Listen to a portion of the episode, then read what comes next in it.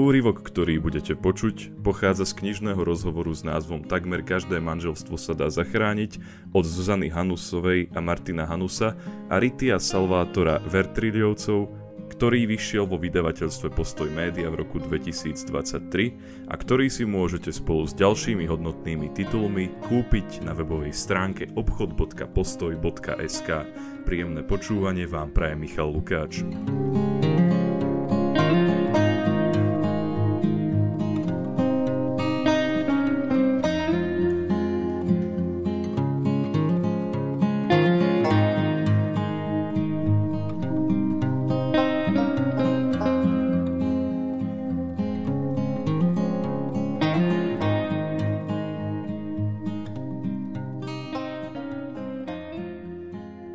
Keď sex rozdeľuje.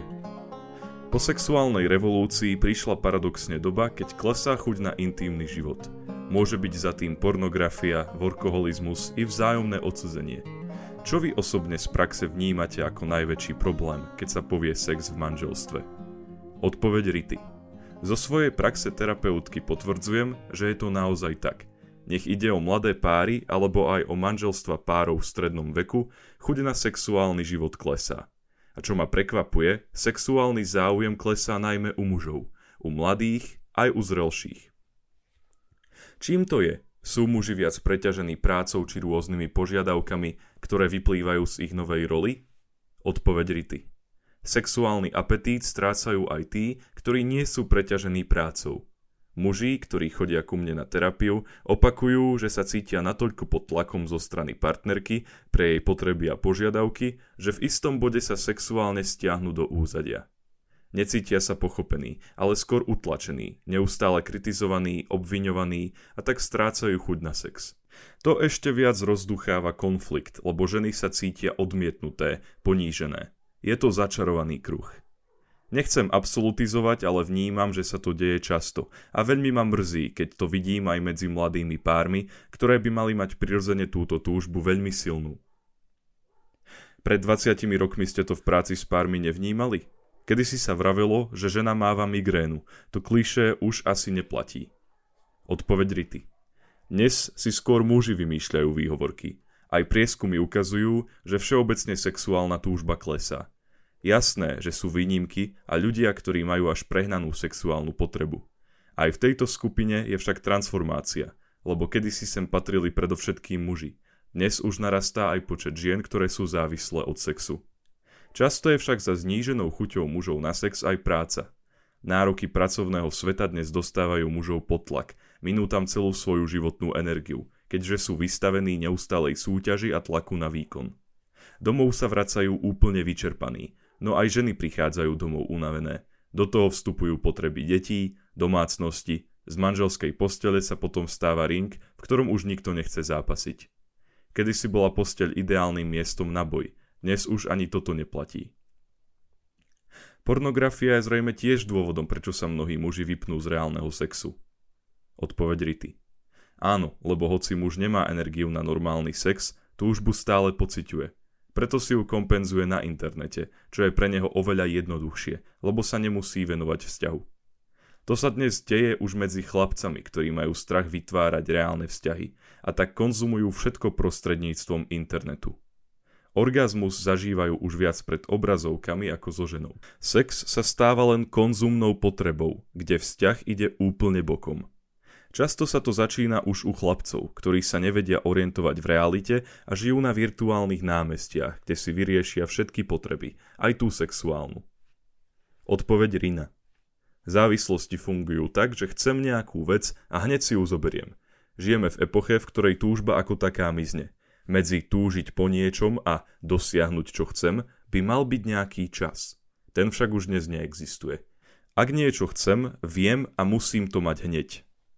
Preto aj v sexualite máme to isté. Ak chcem, môžem mať sex hneď. Už nerozumieme zmyslu milovania, zvádzania. V čase medzi túžbou a dosiahnutím toho, čo chceme, sa však mobilizuje náš mozog. Je to čas prípravy, keď vzniká myšlienka. Lenže dnes sme svedkami zmiznutia túžby a tým aj zmiznutia myšlienky. V dnešnej spoločnosti nezomrel len Boh, ale zomrela aj myšlienka. Ľudia už nie sú zvyknutí rozmýšľať, prechádzajú od stimulu k správaniu, ale medzi tým by mal byť náš rozum. Aj pre deti je dôležité, aby sme v nich od útleho detstva rozvíjali túžbu. Keď niečo chcú, nemali by sme im to dať hneď na počkanie. Treba podporovať dieťa, aby vynaložilo úsilie a vedelo vyjadriť, po čom túži. Učíme ho tak vytvárať si priestor na túžbu a myslenie.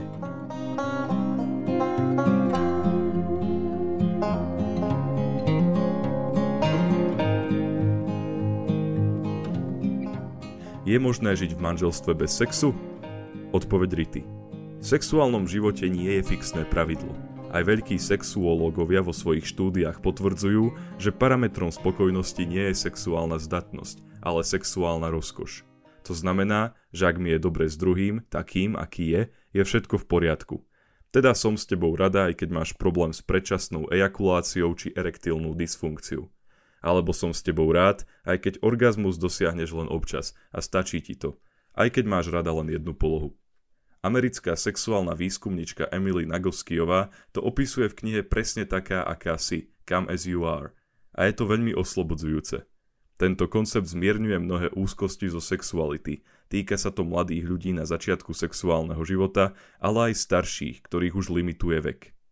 Mária Raimondo Skotovci, talianskí manželia, ktorí sa roky venujú vzťahom a spiritualite, pričom obaja majú veľkú skúsenosť v oblasti sexuológie, potvrdzujú, že sexuálny orgazmus je orgazmom rozumu. Pekne sa to ukazuje aj v starobe, keď je pohlavný život na ústupe, no v tomto období dostáva úplne novú dôležitosť neha, ktorá môže byť tým orgazmom mysle. Každý človek sa musí v rôznych fázach pýtať, ako chce žiť svoju sexualitu. Poznám pár, kde sú obaja intelektuálni a mali obdobia, keď im stačil len intelektuálny eros. Každý musí nájsť svoju rovnováhu. Neexistujú modely, ktoré sú správne a ktoré nie. Mala som v terapii mladý pár, ona tanečníčka baletka, on podnikateľ. Mali spolu sex tak raz za pol roka. Snažila som sa pochopiť, ako je to možné a v čom môže byť problém. Ale došli sme k záveru, že obom to tak vyhovuje – Mali totiž pekný vzťah a obaja boli spokojní. Čo však v prípade, ak jeden z partnerov má inú potrebu ako ten druhý partner? Odpoveď Rity. To je iná vec. Tam je potrebné hľadať, prečo jeden z páru prestal mať záujem o sex. Treba sa pýtať sám seba, čo robím, že ten druhý prestáva mať záujem. Najlepšie je začať s otázkami smerujúcimi na seba. Prejsť od obviňovania partnera k pýtaniu sa, čo som urobil. Čím v ňom vyvolávam hnev? Čím spôsobujem, že sa uzatvára? Čím mu spôsobujem bolesť? Potom sa treba usilovať o nápravu správania, ktoré druhého blokuje. Ak čas plinie a on sa nemení, skúsme sa opýtať partnera, ako je možné, že nechce mať sex, čím si prechádza. Ak to trvá pridlho, je už zrejme potrebné ísť na psychologickú terapiu a pátrať s pomocou tretej osoby. V prípade, že to náš partner odmieta, treba vyhľadať individuálnu terapiu a pochopiť, či zvládneme byť v takomto vzťahu bez sexu alebo nie. Keď sa rozhodneme vytrvať, v terapii môžeme zistiť, čo sú veci, ktoré nás spájajú s partnerom natoľko, že vidíme zmysel pokračovať vo vzťahu. Možno dôjdeme k inému typu intimity. Keďže sexualita je jazyk, podľa mňa platí, že nie emocionálny svet potrebuje sexualitu, ale naopak, sexualita obsahuje emocionalitu. Zároveň je sexualita aj vyjadrením nášho citového sveta. Je to náš osobný spôsob muža a ženy, ktorým ukazujeme druhému, že ho máme radi, že nás zaujíma. Niekto môže mať napríklad prehnanú potrebu sexu alebo naopak minimálnu potrebu. Kedy si sa hovorilo, že sex je manželskou povinnosťou a ten, ktorému sa nechce, sa má prekonať. Táto veta zrejme pokazila radosť zo sexuality v mnohých rodinách. Odpoveď Rity. Cirkev už dávno opustila rétoriku, že odmietať sex v manželstve sa nesmie, aj keď v niektorých komunitách tento mýtus pretrváva. Po druhom vatikánskom koncile Karol Vojtila teologicky vysvetlil krásu sexuálnej intimity, ktorá sa nezakladá na povinnosti, ale na kráse tohto jazyka lásky. Ján Pavol II robil v stredy na svojich audienciách katechézy o sexualite a viackrát vysvetľoval pieseň piesní, kde sa ukazuje celá vášeň mladého páru. Keď sa manželia snažia prežívať svoju intimitu s Kristom, vťahujú Božiu prítomnosť aj do tejto oblasti. Ak sú si jeden pre druhého darom v nezištnosti, aké je človek schopný, posilňujú manželskú jednotu a lásku. Ich vzťah možno symbolicky pripodobniť vzťahu, aký je medzi osobami trojice, ktoré sú v plnosti darovania sa z lásky. Tým, že pápež otvoril tento hlboko teologický scenár, priviedol kresťanské páry do perspektívy väčšnosti. V tomto zmysle dostáva manželstvo ako povolanie úplne nový význam – pretože sexuálny jazyk skôr nadobúda rozmer posvetná a má dôležitosť, ktorej sa dovtedy, kým sa sexualita vnímala len ako jednoduchý výraz tela, neprikladala až taká hodnota. Tento koncept viedol k tomu, že sa manželstvo vo svojej intimite postavilo na úroveň povolania zasvetenej osoby, ktorá svoj život darovala Bohu. Lebo ako hovoril Ján Pavol II, zasvetená osoba je zamilovaná do Boha, teda každá osoba, ktorá sa zasvetí v manželskom alebo rehoľnom živote, je zamilovaná. Zasvetená osoba vyjadruje svoju sexualitu prostredníctvom duše, hoci žije vo fyzickom tele. Takže manželstvo môže cez svoju intimitu dosiahnuť úroveň posvetnosti zasvetených osôb. Ak sa takto zmenil pohľad na sexuálnu intimitu a v cirkvi začíname vnímať posvetnosť intímneho spojenia manželov, ktorí sa snažia žiť kresťanské posolstvo, už viac nedáva zmysel hovoriť o manželskej povinnosti. Preto keď sa niekto dobrovoľne ochudobňuje v manželstve sexuálny vzťah, prichádza o krásu a hĺbku. Stráca sa podstata manželstva, totiž pre manželstvo je dovršený sexuálny styk podstatný – ak by k nemu vôbec nedošlo, hovorím, že manželstvo nie je konzumované, čiže niečo podstatné sa neudialo. Manželstvo vzniká spojením dvoch tiel, pretože Boh hovorí a Ježiš v Evaníliu opakuje, že dvaja sa stanú jedným telom. Teda až keď sa stanú jedným telom, vzniká manželstvo. Tieto dve tela sa stanú jedným telom ako výraz jednoty dvoch myslí, dvoch srdc, dvoch duší. Je to pozemský výraz pre ty si vo mne a ja som v tebe. Kto odmieta sexuálne vzťahy v manželstve, stráca túto krásu a pravý zmysel manželstva. Je to podobné, ako by niekto prestal jesť.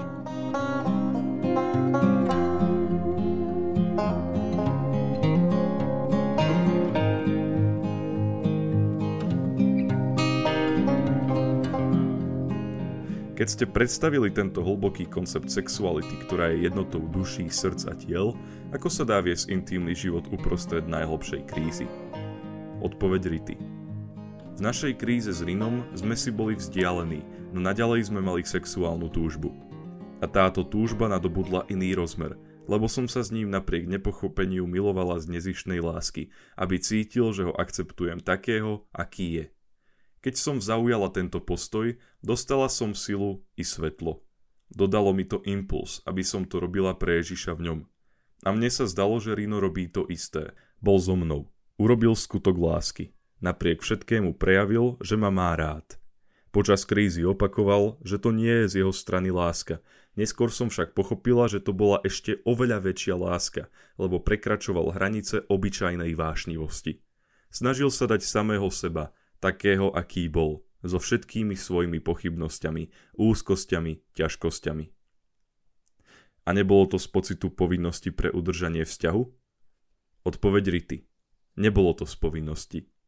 Odpoveď Rina. Nie, nebolo to z pocitu nutnosti.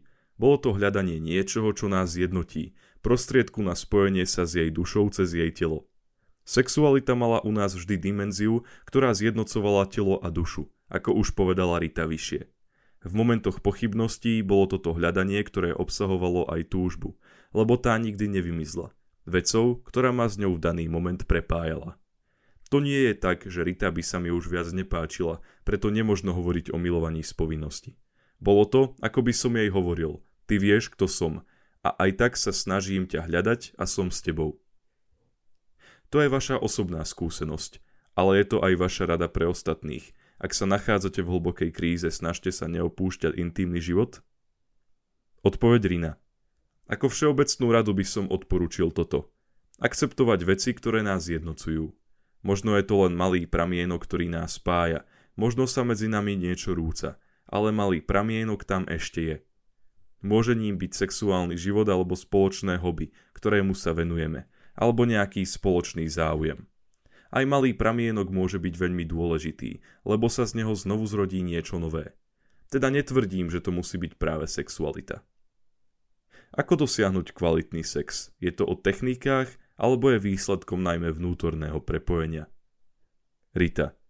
Bez vnútorného prepojenia neexistuje kvalitný sex. Hoci môžeme dosahovať orgazmy, toto nie je kvalitný sex.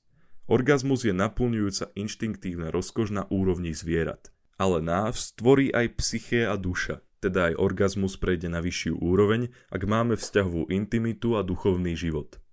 Pre nás byť ľuďmi znamená, že môžeme mať spirituálnu intimitu, vzťahovú intimitu a sexuálnu intimitu, aj keď je technika na chabej úrovni. Vzťahová emocionálna intimita je tak oveľa dôležitejšia. Preto sexuologička Emily Nagoskiová hovorí, že vôbec nevadí, ak technika nie je dobrá. Dôležité je, že to takto obom vyhovuje. Sue Johnsonová tvrdí, že musíme vstúpiť do dvoch rozdielných optík. Pre muža znamená vzťah lásky no sex, no love. Pre ženy naopak no love, no sex. Teda je to jasné, pre väčšinu mužov nedôjde k láske, ak nemajú sex. Pre väčšinu žien nedôjde k sexu, ak nemajú lásku. Sue Johnsonová hovorí, že neexistuje v tomto zmysle dobrá sexualita, ak neexistuje dobré prepojenie. Nám práve viera pomohla, aby sme mali dobrý sex aj vo chvíľach krízy. Ale kto nemá mimo telesnosti nejaké duševné alebo vzťahové prepojenie, mal by pochopiť, že je potrebné dôjsť aspoň k prijatiu toho, aký sme. Má byť sex spontánnym prejavom blízkosti alebo si ho treba plánovať zapisovaním termínov do kalendára? Odpoveď Rity. Pred niekoľkými rokmi som sa zúčastnila na veľkom sexuologickom kongrese v Ríme, kde boli zastúpené všetky školy z psychoterapie na svetovej úrovni. Zaznelo tam, že sexuálna túžba a sexuálny vzťah sú ovocím dvoch spôsobov – spontánnej túžby a responsívnej túžby. Muži využívali kedysi väčšinou prvý spôsob a oveľa jednoduchšie vyhľadávali svoju ženu a ľahšie sa aj vzrušili. Žena v minulosti akoby menej túžila po sexe. Dnes to vyzerá, že v mnohých prípadoch je to už aj naopak. V súčasnosti stúpa počet ľudí, ktorí potrebujú stimul, aby ich to privábilo, teda majú responsívnu túžbu. U týchto osôb je to jednoducho tak, neznamená to, že žiadnu nepociťujú. Každý má vlastný spôsob, ako prežíva svoju sexuálnu túžbu. Keď sa vrátim k otázke, podľa mňa je potrebný spontánny aj plánovaný sex. Americká psychoterapeutka Esther Perelová vo svojej knihe Erotická inteligencia tvrdí, že jednou z veľmi dôležitých charakteristík, ako vzbudiť sexuálnu túžbu, je pripraviť sa na stretnutie. Už len dohodnúci spoločný dátum a čas na milovanie stimuluje náš prvý sexuálny orgán, náš mozog. To, že začnem premýšľať, čo si oblečiem, aký parfum si dám, akú spodnú bielizen si nahodím, myslieť na celú prípravu nášho stretnutia, rozvíja túžbu. Píše sa to napokon už v piesni piesní, keď žena hľadá svojho ženícha. V hľadaní svojej nevesty, svojho ženícha, sa ospevovala krása svojho milovaného. Ak máme malé deti alebo aj väčšie, je dôležité dohodnúť sa na stretnutiach. Je potrebné nechať si čas – lebo niekto, predovšetkým žena, môže potrebovať viac času na dosiahnutie orgazmu. My sme si zapisovali naše milovanie do kalendára, aj keď boli deti malé a robíme to aj dnes, lebo naše deti k nám často chodia. Robíme to, aby sme v ten čas boli slobodní od práce, od starnúcich rodičov, aby sme mohli byť spolu ako kamaráti, ako manžela manželka, ako milenci.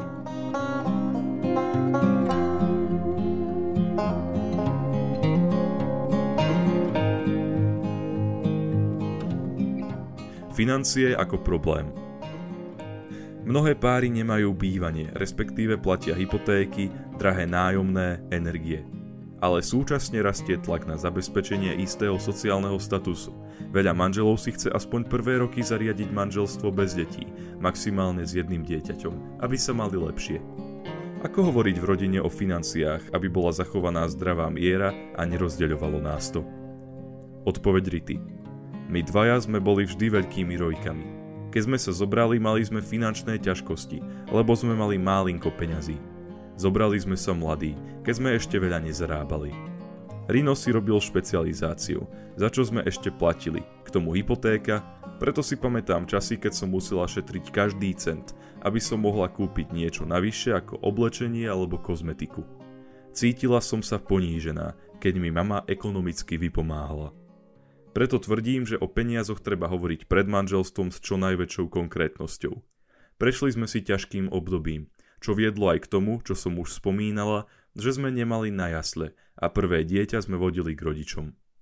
Je potrebné o peniazoch hovoriť predtým, aby manželia neostali pritlačení k múru v časoch núdze. My sme si dávali svoje peniaze na spoločný účet. Rino vždy zarábal oveľa viac ako ja, ale nikdy mi nedal pocítiť, že by som bola preto niečo menej ako on. Všetky jeho peniaze boli vždy aj moje, všetko sme mali spoločné, hoci sme neskôr mali kvôli podnikaniu aj oddelený účet. Ale vždy ma informoval, koľko zarobil a s čím môžeme rátať. Dnes majú mnohé manželstvá kompletne oddelené financie.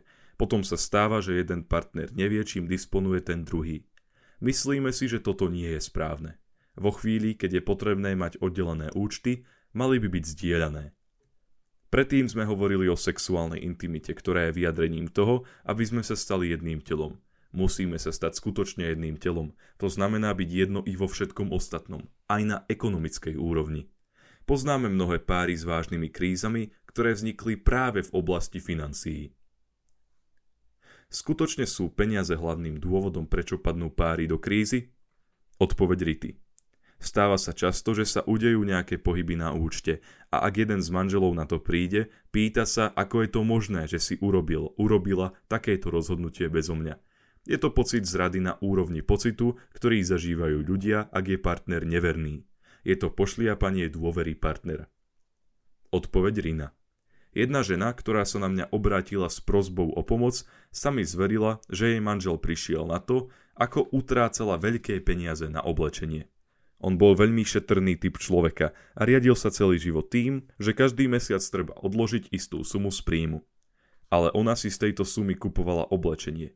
Keď na to manžel prišiel, cítil sa zradený až v jednom momente sa rozhodli zapísať sa na náš kurz pre páry v kríze. Táto pani na jednom sedení porozprávala, aký význam pre ňu malo nakupovanie oblečenia. Pochádzala totiž z veľmi chudobnej rodiny. Musela chodiť do školy každý deň stále v tých istých šatách, zatiaľ čo jej spolužiačky často menili garderóbu. Bolo to pre ňu zraňujúce, prežila chvíle poníženia. Preto v čase, keď sa vydala a zarábala, začala si kupovať nové šaty. Aktivovalo sa v nej to malé zranené dievčatko a plakala pred nami, keď vysvetľovala, že šaty mali pre ňu hodnotu zlata. Jej manžel o tom dovtedy netušil a keď to počul, so slzami ju objal a povedal Teraz ťa chápem, odpust mi, netušil som to. Tým chcem povedať, aké je dôležité hovoriť o financiách aj z pohľadu minulosti, ako sme to mali v pôvodných rodinách. Odhalíme tak, aký význam majú pre nás peniaze – kde je pôvod toho, že sme prehnane šetrní alebo máme potrebu si každý týždeň dopriať niečo nové. Pátrať po pôvode toho, prečo sa nejako správame, je dôležité. Takto vstupujeme do minulosti druhého a nastáva oveľa väčšia hĺbka medzi nami, hoci sa môže zdať, že ide len o materiálne veci. Je problémom navyše, ak pochádza každý z iného prostredia, teda napríklad niekto z bohatej rodiny a druhý zase z jednoduchých pomerov? Odpoveď Riny. Problém skôr vidím v tom, ak pochádzajú z iného kultúrneho prostredia. Teda ak je jeden z rodiny, kde je normálne ísť na vysokú školu a ten druhý je napríklad z rodiny so stredným či nižším vzdelaním. Prišiel za mnou pár, kde on mal ukončenú strednú školu a jeho žena mala vysokoškolský titul. Takto vznikol medzi nimi veľmi silný konflikt, lebo ona posudzovala svojho muža ako neschopného a to ovplyvnilo nielen ich vzťah, ale aj sexuálnu intimitu. Tieto otázky je však potrebné vyriešiť si pred vstupom do manželstva, lebo skutočne môže ísť o vzťahovú rozbušku. Buď sa rozhodneme, že akceptujeme druhého, aký je, alebo je lepšie sa rozísť, lebo nekonečné kritiky vedú ku koncu. Ona sa do neho zalúbila, lebo mal poetickú dušu. Študoval dva roky na vysokej škole, ale napokon to vzdal. Bol však veľmi kreatívny, čo ju zaujalo. Keďže neskončil školu, nedokázal si nájsť dobrú prácu – ale robí drobné remeslo, ktoré ho baví. Ona sa stala medzi tým docentkou na vysokej škole, no tým, že manžela označovala ako neschopného, zablokovala v ňom kreativitu. Už nedokázal vykonávať dobre ani tú manuálnu robotu, ktorú mal, hoci v tom bol šikovný. Dostali sa do hlbokej krízy a nie je jasné, či sa im ju podarí prekonať. Preto je veľmi dôležité, aby sme pred manželstvom reálne odhadli svoje sily, čo budeme schopní akceptovať a čo nie. Už samotné rozhodnutie pre viac detí znamená finančné obmedzenie. Páry často podľahnú tlaku okolia a porovnávania sa. Chcú mať hneď dom, dve autá, pravidelné dovolenky a rodinu odkladajú. Rino. Je potrebné o tom hovoriť. Rozhodnutie, kedy mať deti, patria medzi tie najdôležitejšie rozhodnutia páru. Na jednej strane je pravda, že nás ovplyvňuje sociálny tlak a túžba mať sa dobre, ovplyvňuje konanie nás všetkých. Za každým iným spôsobom. Každý má svoj osobný príbeh. Jeden si myslí, že dieťa je lepšie mať hneď po svadbe. Druhý si myslí, že je potrebné sa najprv materiálne zabezpečiť, dosiahnuť istý sociálny status a potom mať deti. V takom prípade je dôležité viesť dialog a rešpektovať vzťah páru ako projekt, ktorý spoločne nesieme vpred. Túžba mať deti hneď môže vzniknúť z materskej potreby, ale môže vzniknúť aj z nutnosti, pretože manželstvo môžeme vnímať tak, že jeho jedinou funkciou je splodiť deti bez ohľadu na radosť a citovú pripravenosť či zrelosť páru. Hovoriť o plánovaní detí znamená ísť do hĺbky a konfrontovať sa v pravde. To radím, ak nie je jednota v páre. Čo sa týka všeobecnej roviny, z praxe vnímame, že je dobré, ak majú manželia na začiatku vzťahu čas pre seba, aby začali spolu kultivovať najprv svoje prvé dieťa, čo je ich vzťah. Tým, že začnú spolu žiť, výjdu na povrch úplne iné veci ako v čase, keď spolu len chodili. Ukážu sa charakterové rozdiely, osobné limity. V tomto období po svadbe by sme mali mať čas živiť svoj vzťah mimoriadným spôsobom, aby vzniklo silné puto – Tiež je dôležité, aby sme vytvorili silnú rodinu, ktorá bude mať svoju integritu, aj keď bude narážať na vplyvy a vzťahy s pôvodnými rodinami. Niekedy je žiadúci istý čas pred splodením dieťaťa, ale nemusí to byť dlhé obdobie. Lebo je spoločenskou zodpovednosťou, aby sme neboli príliš starými rodičmi, ktorí budú od svojich detí takí generačne vzdialení, až im nebudú rozumieť. Deti potrebujú rodičov, ktorí ich budú chápať. A to nie je možné, ak sme vekovo od nich na míle vzdialení. A potom buďme realisti aj z biologického hľadiska. Plodnosť vekom klesá. Rastie počet párov, ktoré nemôžu mať deti, alebo sa rozhodnú odložiť ich do vyššieho veku a potom to už jednoducho nestihnú. V Taliansku vidíme veľký sociálny problém, že páry čakajú na založenie rodiny príliš dlho. Čakať na to, kým sa naplnia ideálne materiálne podmienky, asi nie je až taký dobrý nápad, lebo nemožnosť mať dieťa vytvorí oveľa väčšiu bolesť ako to, či nemajú na dve autá, moderný dom alebo dovolenky. Život bez dieťaťa môže priniesť oveľa väčšie prázdno. Vidíme mnoho párov, ktoré potom žijú s touto ranou. Odpoveď Rity na druhej strane sa mi zdá poctivé, ak si pár úprimne povie, že sa necíti na to, aby mal deti a prioritou je budovať si kariéru alebo dosiahnuť svoj vysnívaný status. Keď vidíme deti, ktoré sú celé dni zverené inštitúciám alebo opatrovateľkám a potom prídu domov večer, rodičia ich posadia rovno pred tablet, aby mohli urobiť niečo v domácnosti alebo znovu pracovať, pýtam sa, prečo chceli mať deti. Pre dieťa je to obrovská záťaž a zanechá to v ňom hlboké stopy. Ak na dieťa nemáme čas, ak mu nevieme dať lásku a dostatočnú pozornosť, tak musíme zistiť, aké sú naše priority.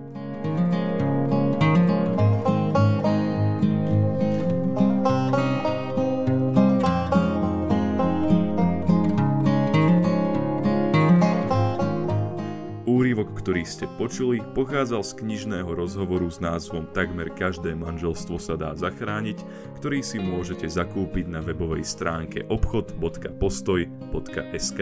Do počutia.